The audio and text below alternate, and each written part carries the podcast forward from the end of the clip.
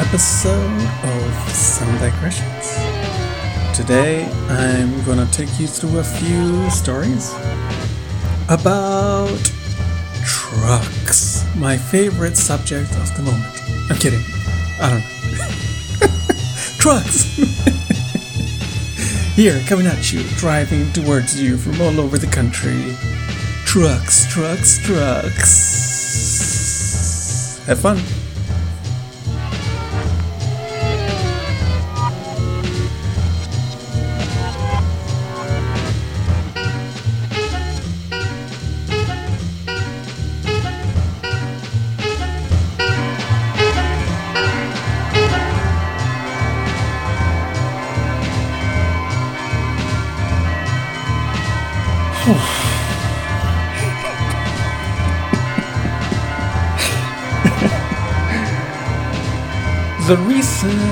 Uh, the last few weeks, the last couple of months have proven to be the most significant time for trucking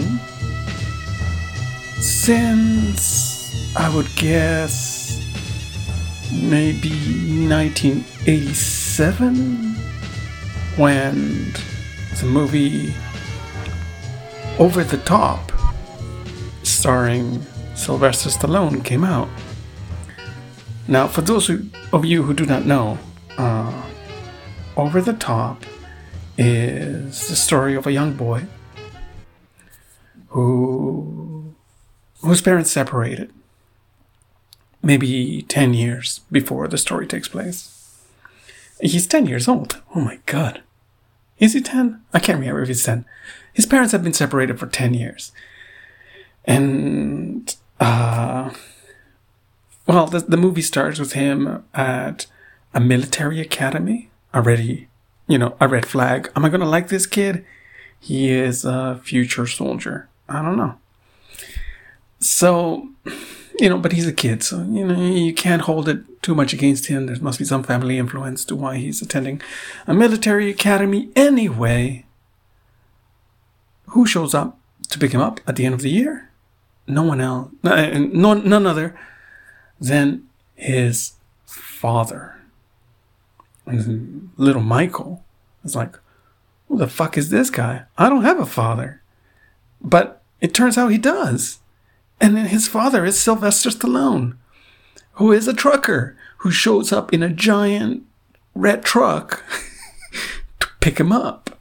Now, unbeknownst to Michael, his mom, Catherine, who is sick with a heart condition, uh, she wants him, she wants his father, who played by Sylvester Stallone, but in the movie he's called Lincoln Hawk. That's the actual name of the character. Lincoln Hawk. She wants Little Hawk to form a relationship with Big Hawk.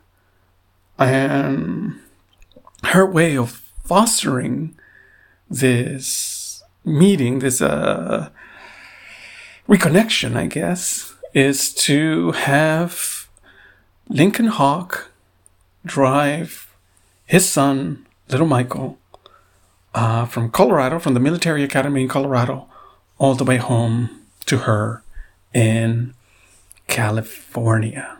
And yeah, that that's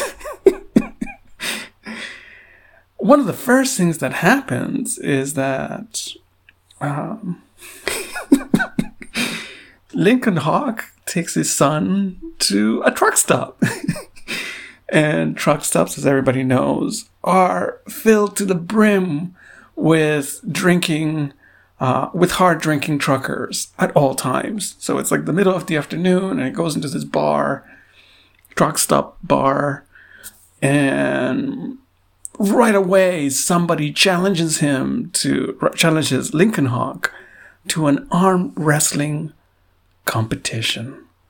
And, well, we didn't know this at the start of the movie. We thought it was just, you know, a regular Joe trucking that. Um, but no, he is also an arm wrestling athlete. And little Michael's confused by the whole fucking thing. He's like, what the hell's going on? Is this is this really my dad? Why I, I am like a future military brass guy. What am I doing hanging out with this trucker? Why why do I have trucker genes? Uh, how the hell did that happen? While this is happening, uh, Catherine's father, little Michael's grandfather, who is this super rich guy uh, who hates Lincoln Hawk. He's also depressed about his grandson having trucker genes. Um, he's livid about the whole situation, and he he wants his grandson back. So Little Hawk and Big Hawk they continue on driving all the way from Colorado to California. Numerous stops along the way. They bond. They you know they form like a father son relationship that that they've obviously both been longing for forever. Uh, Lincoln, Mr. Hawk, has been in touch with Catherine uh, all this time. It seems this ten years, in some capacity, because he's got photos of Michael and his mom and Catherine all over his truck. So there's, you know, he, he, he had to have been in touch with her, even if he wasn't in touch with Michael. And, well, by the t- when when they get to California, they realize that they're that Catherine has died from her heart condition, and Michael uh, gets angry at Lincoln Hawk because he feels like if they had only gotten there sooner, he could have seen his mom one last time. And Lincoln is anyway he's all over the place you know he he he's happy to be bonding with his son again but his son hates him now. And it's it's a mess of confusion and emotions and the grandfather the rich grandfather comes in and he's like it's better if michael stays with me. I want full custody of the kid. And lincoln gets mad doesn't want to give up his son that he just reconnected with. So he tries to take his son back by driving his truck through the gates to the mansion of the grandfather. And he gets thrown in jail. And Michael eventually forgives him. He says, You know, Dad, I understand. Dad, he calls him Dad now. He's like, You know, I understand what you did, but I think it's better if I stay with my rich grandpa rather than your poor truck driving ass. So that's what happens. And the grandpa says to Lincoln Hawk, he's like, you know what? I won't press any charges about the, the gate that you ran over. I'll drop them all as long as you sign over full custody of Michael to me. And Lincoln Hawk, he's confused, doesn't know what to do, but eventually relents because, you know, his freedom and he wants what's best for Michael, and it seems like Michael wants to stay with his grandpa. So he agrees. And then he takes his truck, and there's a big arm wrestling competition happening in Las Vegas. So that's where he goes. And wow, he's on his way there. Uh, Michael realizes that the reason why his parents split in the first place is because his grandfather interfered in their relationship and Lincoln Hawk was writing letters to Catherine all the time and grandpa was intercepting them and not letting her receive the correspondence. So little Michael gets pissed off at his, at his grandpa now and decides that he really wants to be with his dad. So he steals a pickup and drives himself. So he, so I guess, yeah. Michael can't be 10 years old. Yeah, he's got to be a little bit older. Maybe he's 14. I don't know. I don't care. But he drives the pickup all the way to Las Vegas to reunite with his dad. And this is the point in the movie where it goes all out into a full on sports movie and Lincoln Hawk. Eh, you know, the rest of the film is about Lincoln Hawk. Lincoln Hawk uh, entering this tournament and trying to win a new rig and a whole bunch of money. And the grandpa comes in in the middle of it all and tries to offer Lincoln Hawk an even better rig and even more money than the than the Vegas competition is gonna give him. But he refuses because he just wants to win his new truck and have Hawk Transport Company and live the rest of his life driving around with his son or something like that. So, yeah, 1987. Exciting, eventful year for the trucking industry and for the arm wrestling industry as well. Now, I'm sure at least everyone in Canada, I mean, the story has made international headlines at this point, um, has been thinking lots. People have been thinking lots and talking lots about um, about trucks and truckers, and I th- thought I would talk a little bit about. I, I mean, like I, I know very little about the trucking industry. I mean, we've all learned a tiny little bit bit about um, global supply chains and how stretched they are and how fragile they are. And truckers are an important part in this network of supplying the world with goods. So, yeah, the fact that all these trucking related news stories are coming out, it's, uh, it's, I guess it makes sense in, in some capacity. Um, the first story that caught my eye, this, this, this came out. I'm to highlight a few, a couple of like little story, little stories before getting to like the big story, and which I'm sure everybody can guess what the bigger story is. Um, but the first like trucking related story I saw uh, recently, uh, well, it's not the first. I think I've seen tons in the last couple of months since November. There've been many, uh, but one that stood out that I that I thought was fascinating uh, is a story uh, from New Brunswick concerning Leah Gorham, Leah Gorham, a newly trained truck driver.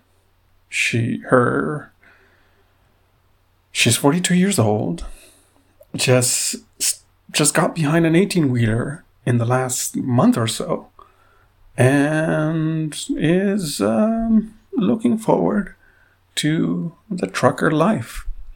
Leah um, had been a nurse for about 12 years.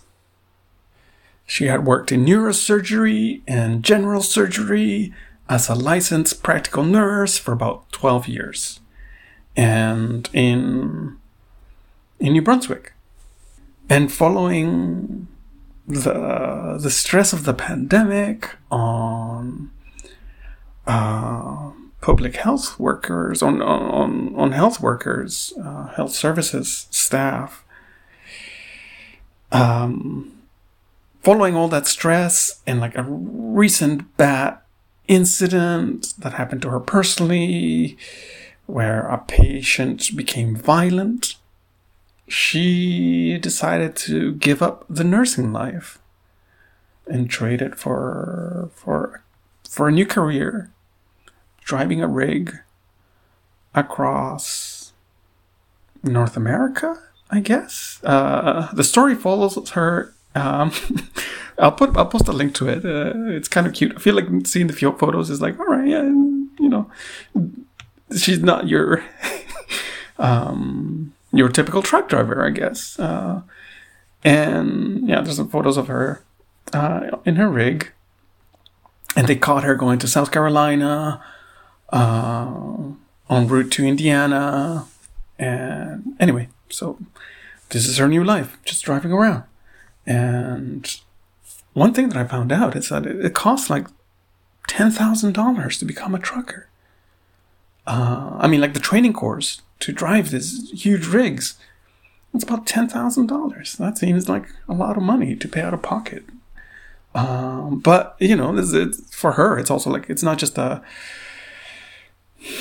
what we would now say mental health decision, but also like a financial decision, right? It seems like it's going to be easier to drive giant trucks around. I would be scared.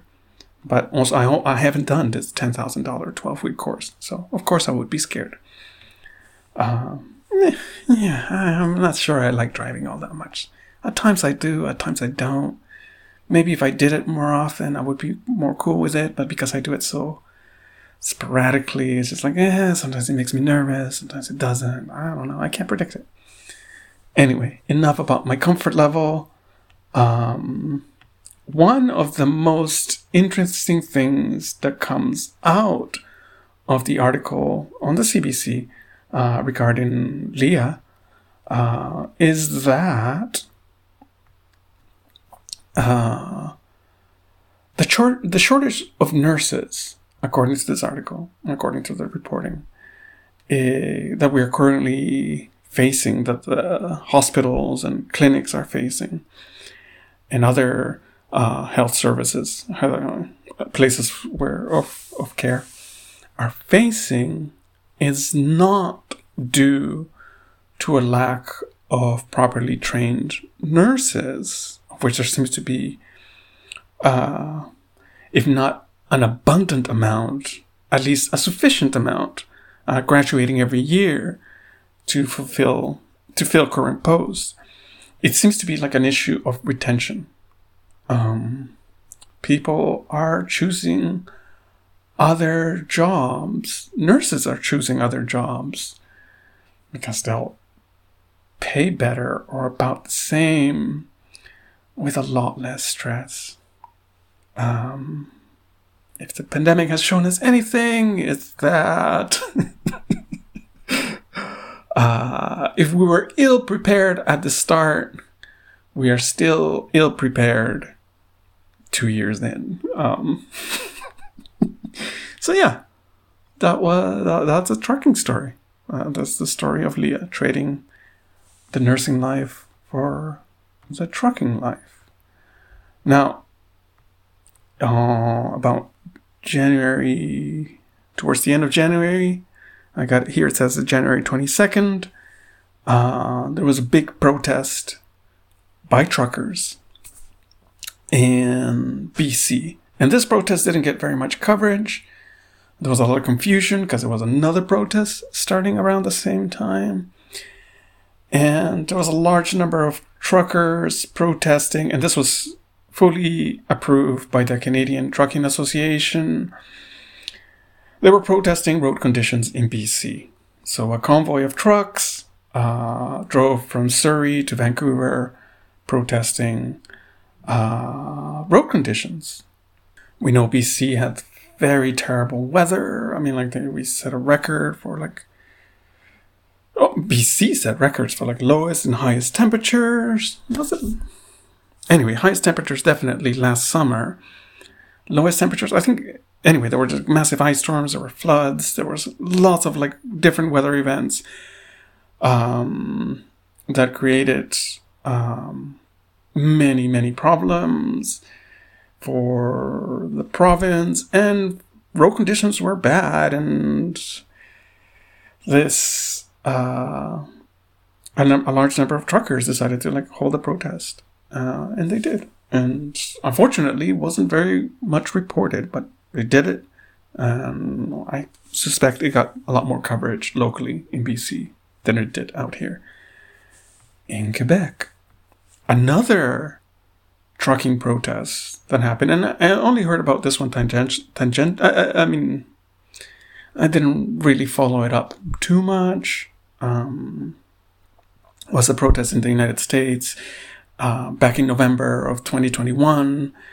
There was um, a blockade, sort of, of there were there were like many truckers refusing to deliver goods to Colorado because the Colorado uh, courts ha- were sentencing a driver, a trucker, um, whose truck malfunction and he ended up unintentionally killing I can't remember how many people uh, in an accident. Uh, they the the courts sentenced him to 110 years in jail for unintentional manslaughter. Right. So the truckers were livid, uh, and they they they protested uh, that one of their own was sent was given so harsh punishment um, instead of uh, putting more responsibility on the trucking companies that give them un- don't provide them with uh, safe enough equipment. I mean, like as I said, it was an equipment uh, failure that that contributed significantly to this accident. And the truckers wanted the responsibility to be more on the companies, to have the companies uh, be required to provide um, safer working conditions. Now, so yeah, so as you can see, like multiple trucks, trucks, trucks, trucks, trucks, trucks, and we're still talking about trucks in February 2022, 2022. Um, yeah, with the big convoy, the so-called Freedom Convoy that has gathered in Ottawa and it's now making itself heard in Quebec City and in Toronto. And well, I I feel I, I was very much resisting paying attention to this story for a while. Because to me like right from the start it feels it felt like like so much media propaganda does. Um that there was an exaggeration of the risk you know that lots of people, and I feel like this is this was the media line in at, at, at times. For you know, and I'm telling talking from the point of view of somebody who follows the news, but like was kind of resisting looking at this story too closely because I just it felt infuriating. It's just infuriating is too strong a word. Just annoying, you know. In the same way, maybe infuriating is the right word. I the media like really loves these fear mongering stories. I mean, like I talked about that in relationship to Omicron when it first emerged at the end of November, early December. You know, like by that time, 2021, uh, those stories were were picking up steam, and were really when when little very little was known about the variant except that the WHO had deemed it a variant of concern. So I'm hesitant to pay attention to, to, to these stories where I get a sense that the media fear mongering, mongering is a bigger story than what's actually happening on the ground. And, you know, it's, it's, it's the same way that I feel about the whole Russia is r- about to invade Ukraine story, which feels like so much political and media fanfare that seems kind of decoupled with uh, the reality on the ground. And I say that, you know, not. uh, I, I I'm not a Ukraine expert. I am not, you know, an expert on Russian geopolitics. I'm, I'm, yeah. What am I an expert in? Mm, not much, but, but I can see some patterns. You know, I I see patterns happening. Uh, I remember the run up to the Iraq War being filled with lies by politicians that, that were unquestioned. Uh, the run up to uh, the invasion of Libya, which again, lots of lies, lots unquestioned. Um, this military excursions. Whenever there's there's a, there's a military excursion proposed by the United States and its allies, generally skepticism about the claims being made by the imperialist powers is my go to position. Um, I'm not. I feel like the, the threat of Russia has been grossly exaggerated the last five or six years. Um, they, they, they, really seem, and, you know, in the same way that Iran and China and other nations and other, you know, regional powers are generally protectionist, rather they're imperialist, as the way that the United States and Europe uh, and large parts of Europe are, uh, in Canada. So, yeah, it's the situation around, well, the, the media fanfare around Ukraine, just about, you know, being in uh, imminent risk of uh, Russian invasion seemed like to come out of nowhere and seemed like a distraction from like the bad at home situation, which has happened many times in the United States history. Uh, you know, things are bad at home. Let's go invade a foreign nation. Um, and yeah, this is like, should,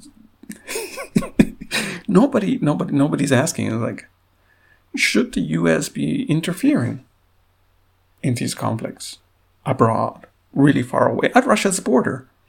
You know, should the U.S. be fomenting uh, these conflicts?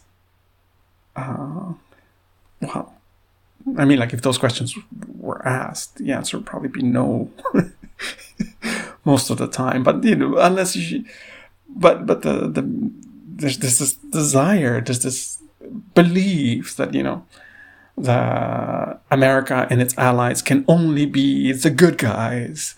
Uh, so there, therefore, uh, we must not question their imperialist ambitions. Uh, and and I mean like Canada is right right in there, right in there helping, uh, trying to help the Ukraine avoid an an invasion that the president of Ukraine says is that, that there's no risk. um, the president of Ukraine himself says that there's no imminent Russian invasion and the US should stop fomenting fear.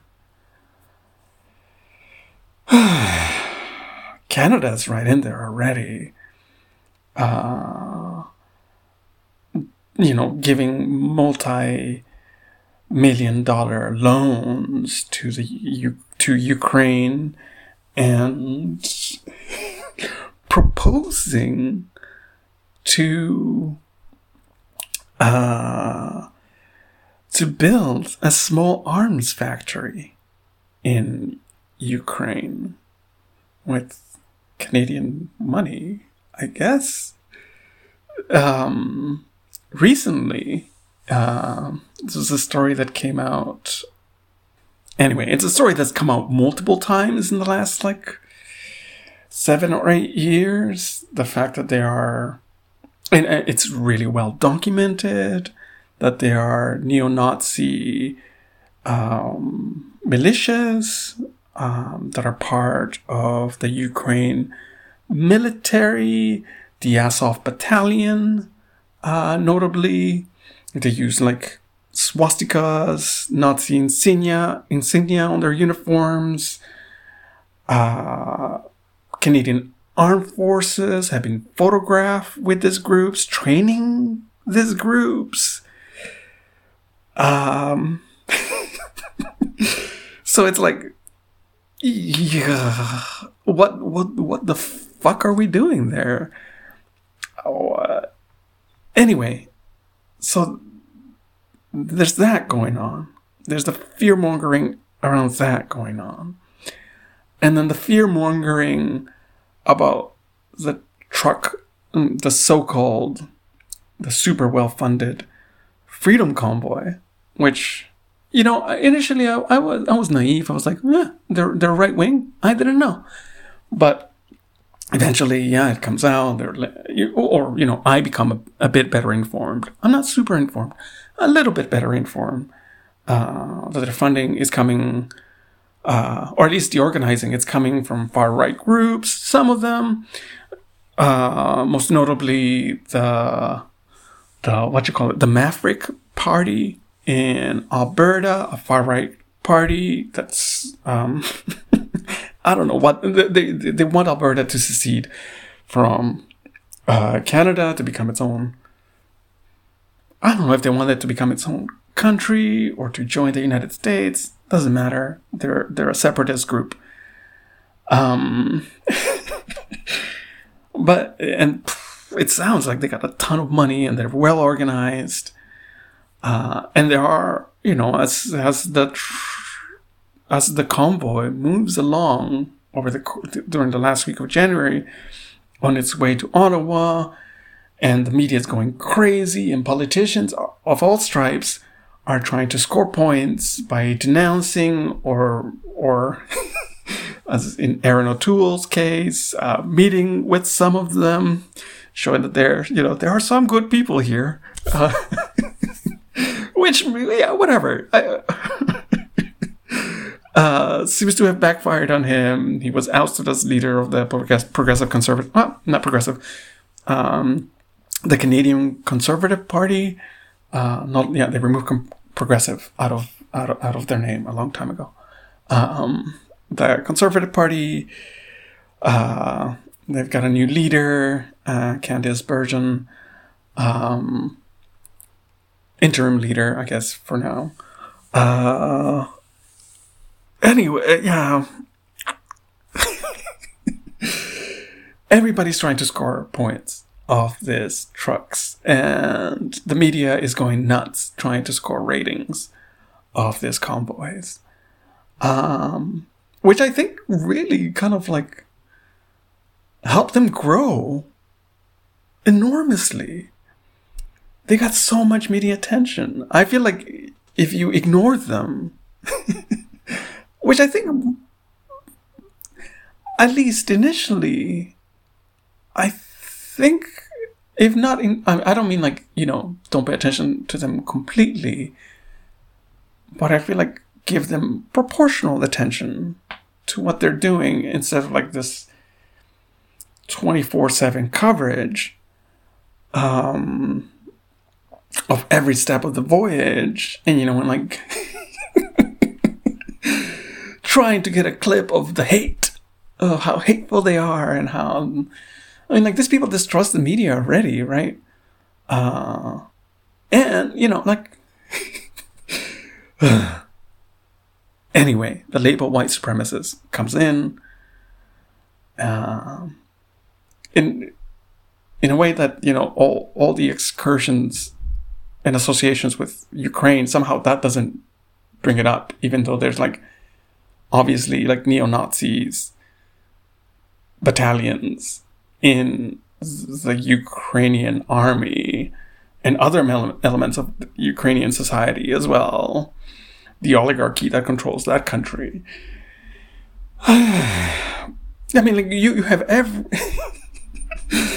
so meanwhile, while all the politicians trying to score points off the convoy, they're also trying to score points by endorsing mi- more military funding and potentially military excursions to defeat the Red Menace that is Russia, even though Russia hasn't been red for like 30 years. It's capitalist as fuck. Uh, the, the remnants of the Red Scare haven't gone away, and everybody's just trying to endorse um, Ukraine while turning a blind eye to all this white supremacist shit that's happening there. So, you know, for, for someone like me who's paying attention to multiple stories at the same time, it just, uh, you know, who has certain leanings, um, it all seems pretty fucked up. Uh, you know, denounce and endorse white supremacy in the same breath, it seems. Um, and then, I mean, like, it's easy to take it one step further and to be like, well, the Canadian government, we, we've seen how, how, how, how they treat, how the, the police and the Canadian government treat other protesters who are not white, indigenous protesters in particular, get horrendous uh, responses from the police, very aggressive, very violent responses from the police instantly. And those instances receive a lot less media coverage than this truck convoy, uh, which is also receiving a lot less of a severe police intervention. Um, and so, so you you have you have this melange of white supremacies, uh, white supremacy. swirling around all this, you know, in competition and support of each other. I mean, like, I get the sense that the media is doing it for the ratings. They love it. Uh, and nobody's gonna bash their head, the media's head, for uh, for for for for reporting negatively on this convoy. Um, whereas, say, the protest in BC at Fairy Creek last fall, summer, um, you know, the media was like a lot less keen to go there and report because, and, um, but you could see, I guess maybe part of it is just like, um, the independent independent journalists that were there were harassed and attacked at times, brutalized um, by the RCMP, not by the protesters. So I guess the media is, you know, eating up this story because they're allowed to. Is that it? Um, uh, then yeah. Anyway, it's just it's. I I posted jokingly, uh, on Facebook a while ago. A while ago, I hardly use that anymore. Um, that I would no longer be using the term white supremacist, white supremacy, because I feel like um, it's mostly white people using the term now, so it's kind of meaningless. Um, so I'm just gonna like sit it out and wait for like the next development in the nomenclature. Uh, I mean, like. I, am being, oh yeah, yeah, I'm being me, but it's also like, uh, you could call these things by different names. You know, like it's settler colonialist uh, agenda that Canada has is being protested by this other settler colonialist agenda, what the, the truckers have. Uh, while we are also endorsing another settlerist colonialist agenda, uh, you know, in well, it's complicated, and and not at the same time. Um, I feel like what's well, what's striking about it, or you know, what's uh, newsworthy about it, and and yeah, you see people like losing their shit, and and for for for the most part, though there have been there have been some violent incidents perpetrated by the the the, the truck convoy people, the freedom convoy, the so-called freedom convoy people. Um, for the most part, it seems like civil disobedience, um, non-violent civil disobedience, has been has been what they what they've been doing. I was I was shocked to see the CBC uh, blurring out and and I, when I first saw that news report, I was like, "What's going on? Why are they blurring out those flags?" And it turned out to be Confederate flags. It's like, wait, what? Like, if I can't see that some of those people have Confederate flags, like, how the fuck am I supposed to like know what's going on there? Why the, f- why can't I? You know, it's a news report. Show me what's happening. You know, like, if anything is gonna convince me that, you know, there's white supremacist elements in that protest, it's going to be seeing Confederate flags. You know, that's like a clear, clear signal. Why are they blurring it out? It's like, what kind of snowflakes are we? Are are they taking me for? You know, uh, coincidentally, detour, total detour. Uh, the Montreal soccer team changed their name recently Maybe I've mentioned this before on the podcast. And their logo totally looks like a snowflake. I think they're just called like the Montreal Soccer Association, Mon- Montreal Football Association, or something like that. Something simple like that. There's no like formal name to to the team, but their logo looks like they're snowflakes. Like, I hope that catches on soon. Everybody calls them the snowflakes. Um, it's a funny way because they're the ones who make the who, made the logo for them. So anyway, whatever. Going back to the convoy, the Freedom Convoy. Um, th- there's there's another kind of like warp thing and that's happening around it, and it's this this this this fatiguing um, dichotomy that that things get thrown into um, and uh, especially, well, I didn't get to what the what the convoy was was supposedly protesting. You know, like um, the Freedom Convoy is supposed to be a you know anti-vaccine mandates and anti uh, pandemic um, uh, interventions, lockdowns, closures, all that stuff. Uh, they want freedom. You know, they want to like, go back to December 2019, I guess. Um, or maybe a bit earlier so that COVID is not there. I don't know, the before times, as some say. Um, and it's funny and weird and kind of like disheartening how being opposed to vaccine mandates has become associated with being right wing when it's not um, uh, there, there's many civil liberties groups. There, there's many um, uh, freedom.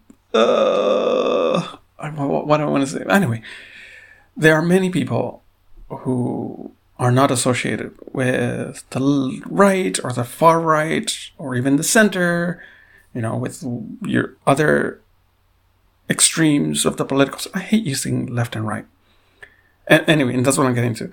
Uh, there's other people. There's people like me who are opposed to vaccine mandates as well.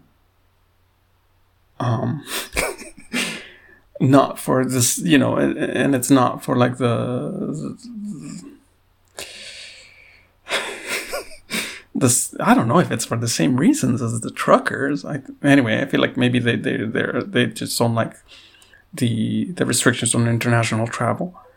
Um, but I feel like uh, with the knowledge of the vaccines, uh, what is known about the vaccines and everything, know, knowing how recent this technology is, uh, I feel like I don't begrudge anybody who is skeptical about this new product. I don't hate people that haven't taken the vaccine. I, you know, I, I don't I don't think that they're the reason why we're in this mess. I don't throw my blame on people who have not received the vaccine. Uh, I we're and I'm not alone. I'm not alone, and you know, I'm I'm not like some fringe person here, you know, that that has this idea. Jeremy Corbyn, you know, well-known leftist, has come out against vaccine mandates. Yanis Varoufakis, famous Greek economist, very loved on the, on the left, has also come out against vaccine mandates.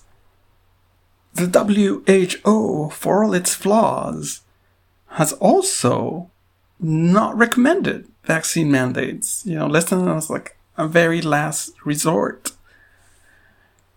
Countries. I'm I'm not saying I'm on the same intellectual level as like Corbyn and Varoufakis. Uh, far from it.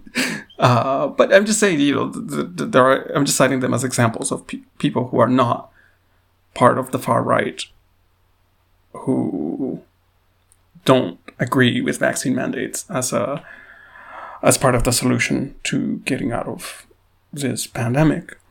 Um, i am also against vaccine passports. I've made that clear uh, a number of times on the podcast. That's also what the truck, you know, part of what the truckers are are opposed to, and I mean, like that's that's really for me, like it's not about my freedom, um, but it's just like logistically, it just doesn't make any sense uh, to track everyone unnecessarily when uh, transmission is happening uh, at, at, in large, in huge numbers amongst the vaccinated. Uh, yeah, this is it. Just doesn't make any sense. Uh, you're not preventing any. I mean, like, you're not preventing any transmissions with your, your vaccine passports. That's all I'm saying. It's it's uh it's you know I'm I'm also opposed to like plexiglass. Um, it's not doing anything.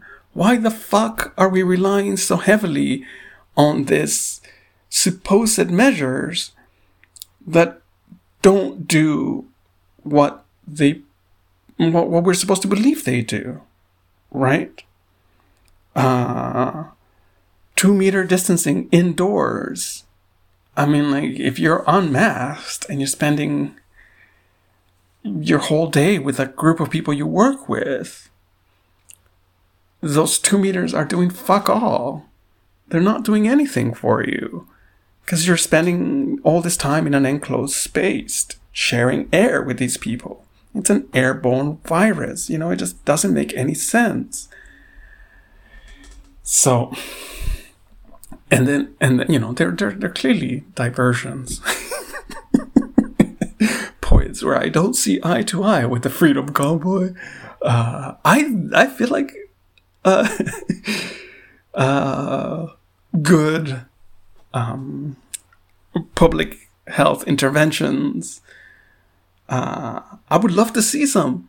I feel like i would love for this province this country to not have such restricted access to testing uh, which is, you know, Canada is like one of the poorest, uh, has one of the lowest rates, per capita rates of testing among rich nations. And this has been the case for the last two years. It's not something new. You know, like our testing system was so crap, it collapsed uh, a month and a half ago. I wish that was better. You know, I feel like a negative test is more valuable than a vaccine passport. And so I'm not opposed to health measures. I just wish there, you know, effective health measures were in place. The dumb ass shit that we're forced to live through is not doing very much. Um, at least, you know, it's not limiting trans- transmission. And if you don't limit transmission, you have. anyway, everybody knows what that does. We're living right through it, right? Cases rise, hospitalizations rise, deaths rise. Vaccine effectiveness declines because new variants emerge when there's a large, large number of infections. And as we've seen with Omicron, its immune evasive maneuvers outperform the original Wuhan strain and other, uh, you know, alpha and beta and gamma. Delta already had some immune evasiveness uh, against previous infections and vaccines, and Omicron came out, and it was like, well, I can do that but better. Uh, I feel like the opposition to vaccine mandates too. It's it's a practical one. Um, I don't think people should be losing their jobs because they're not vaccinated in the middle of this pandemic when there's so little in terms of social economic support from the governments. I mean, like initially they started, you know, with the CERB, which was great, but then like the employment insurance system totally crapped out and was like difficult. It took weeks, sometimes months to to get some money out of that. you see in other countries that they, you know, the government, you know, when you have to isolate, will deliver food. The government will deliver food for you you, simple things, you know. Anyway, I am pro public health interventions that are effective. Just wanted to get that out there.